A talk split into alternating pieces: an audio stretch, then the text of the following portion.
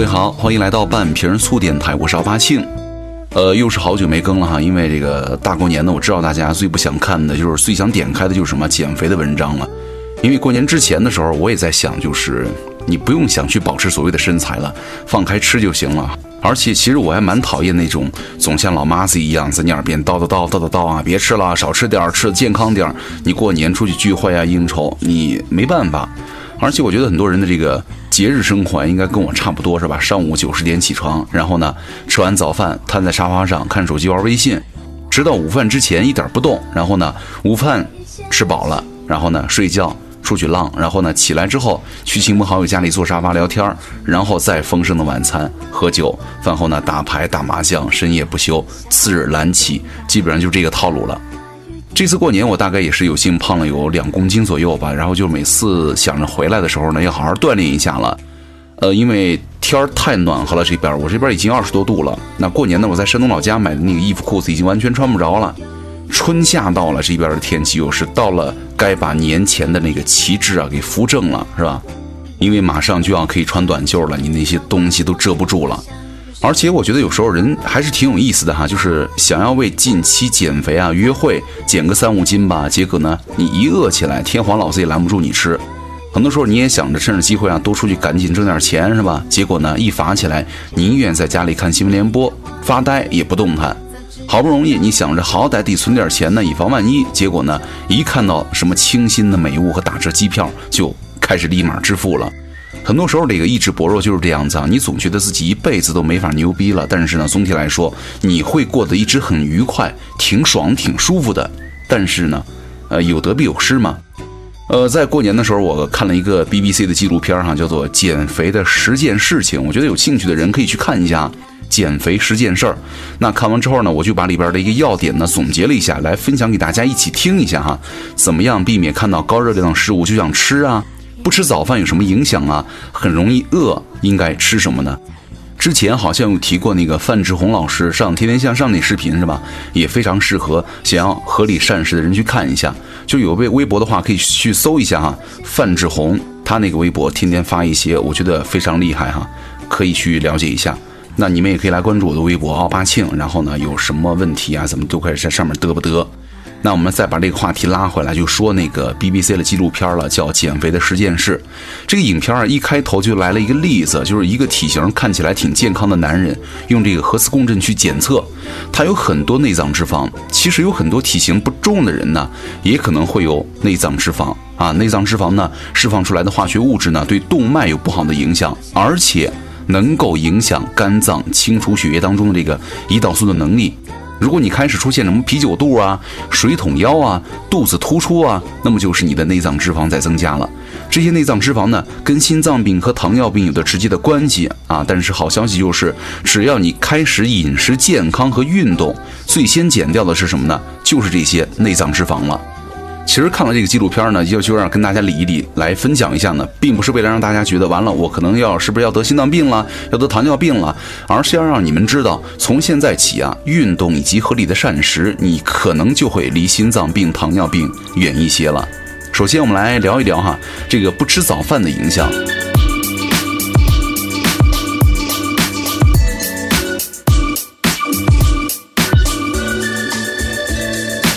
他那个用核磁共振检测出来呢之后呢，就是吃过早饭的时候呢，被检测者的脑部啊，对于高热量和低热量的食物都没有太大反应。也就是说，你吃饭之后呢，再看其他那些东西，不 care 了，不感没有感觉了。那没有吃早饭的时候呢，同一个被检测者在看到高热量的食物的时候呢，你的脑部啊会有一个区域非常的活跃，对低热量食物没有多少反应。同时呢，你不吃早饭的时候，大脑需要高热量的食物进行补偿，你就没办法做到吃一些清淡的低卡食物了，是吧？那这种补偿的需求呢，来自于脑常态这样的激素。那怎么办呢？三个窍门啊，窍门一，不要减少正餐的数量啊，按时吃饭。窍门二呢，碗换小一个尺寸。这个视频当中的例子就是十二寸换十寸，你就可以减少吃百分之二十二的食物了。第三个窍门呢，就是尽量选择那些低卡路里的食物了。这样的话，就可以让你每天热量减少很多。怎么也不能够每一样食物都算在卡路里里，是吧？记住，油少，佐料少，尽量清淡，卡路里就相对来说少一点了。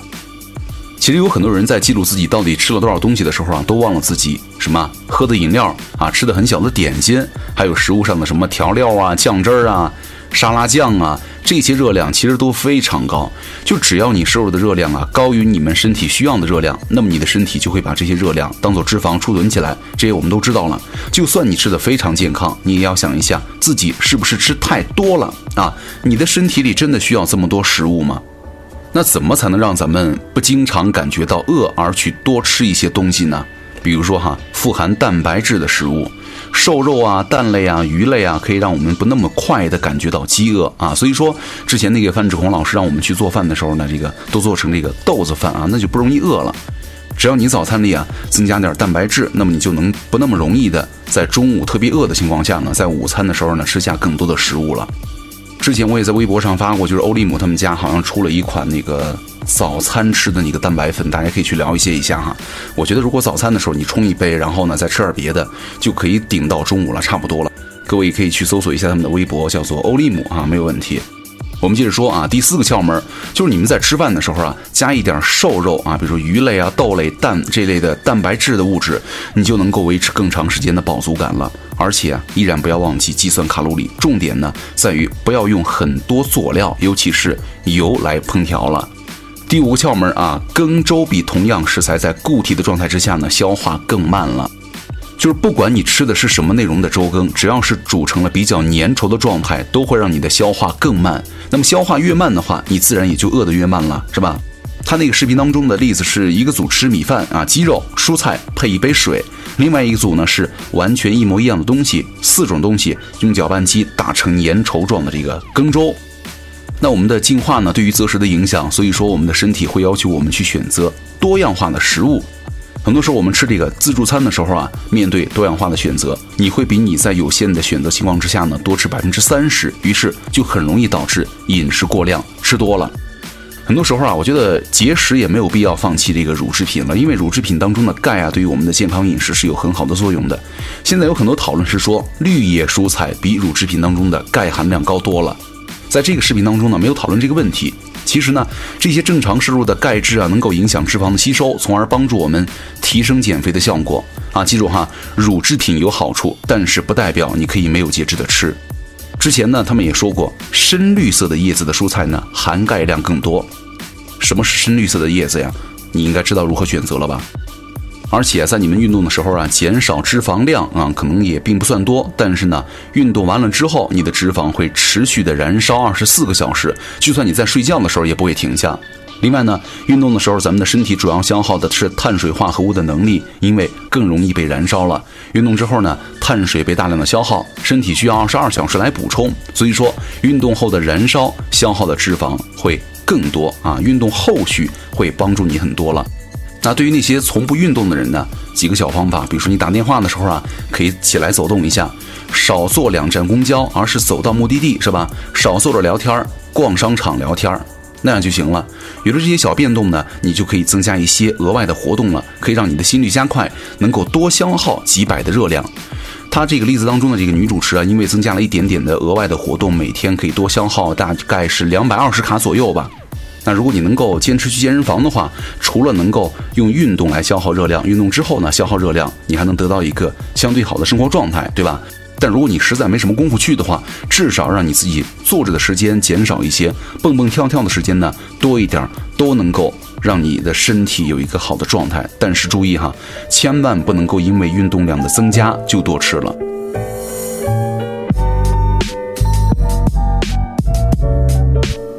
而且每年的这个时候啊，就是过年回来呢，很多人就开始不断的问我，就是说，哎呀，年后了，我简直该什么吃点什么补剂了？我觉得，呃，还是那句老话哈，就是补剂不是第一要位的，第一要位还是你坚持去健身房去锻炼，补剂呢只是单纯的一个补充，是吧？能够更好的去帮你加一双翅膀。那如果你连动都不动的话，天天在家吃补剂，那你是不是有毛病啊？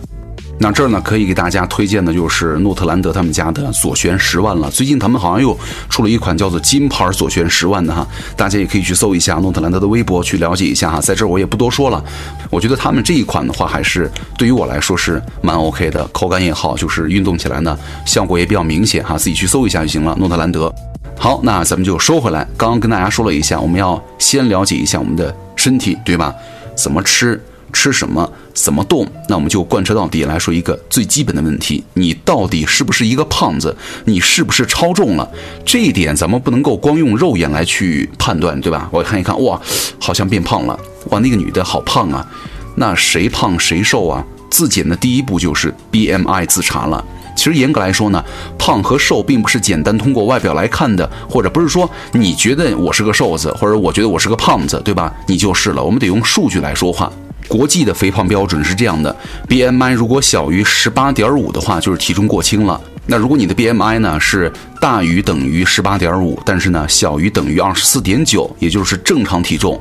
那如果你的 BMI 呢大于等于二十五，小于等于二十九点九，就是超重了；BMI 大于等于三十，也就是肥胖了。那咱们中国的这个肥胖标准呢，也就是 BMI 如果小于十八点五的话，就是体重过轻；BMI 大于等于十八点五和小于等于二十四，正常体重；BMI 大于等于二十四，小于等于二十七，是属于轻度肥胖。BMI 大于等于二十七，小于等于三十是中度肥胖，那大于等于三十，小于等于三十五的话就是重度肥胖了。其实这个 BMI 指标啊，在很多情况下是比较准确的哈，但是呢，遇到了特殊人群，BMI 也会有不准确的时候。啊，有几个类型哈。第一就是健身爱好人群了，因为这个健身爱好者呀、专业运动员等人群的肌肉含量要比一般人高啊，可能体重挺重，但是呢，大多数都是肌肉啊。这类人的 BMI 指数也许会超标，但是却不需要减肥。第二个就是隐形的肥胖人群了，这类人群呢，身材看上去非常的纤瘦，肌肉也不发达，但是呢，脂肪可能存在于腹部和内脏。那这一类人群的 BMI 的指数是正常的，但是也有减肥的需要了。那我们自检的第二步就是三维了，因为这个 BMI 指数的缺陷呢，它是不能够准确判断你是否肥胖，所以说我们需要有更多的检测来辅助判断一下。这个时候啊，三维检测指数就是我们自检的第二步了。这儿的三维呢，并不是胸围、腰围和臀围哈，而是腰围、臀围和颈围。那么这三个维度的指数呢，是衡量健康的重要指标了。腰围检测怎么检测呢？自然的站立，双手下垂，用软尺啊绕着你们的腹部最细的地方，也就是一般来说肚脐眼上方一厘米处吧，一圈进行测量。测量的时候呢，要保证软尺是水平的啊，而且呢，被测者是保持平静的呼吸状态，不要深吸气或者憋气。第二个臀部检测方法就是，同样你自然站立，双手下垂，用软尺啊围绕臀部最粗的位置一圈进行测量。测量的时候呢，要保证软尺同样也是水平的。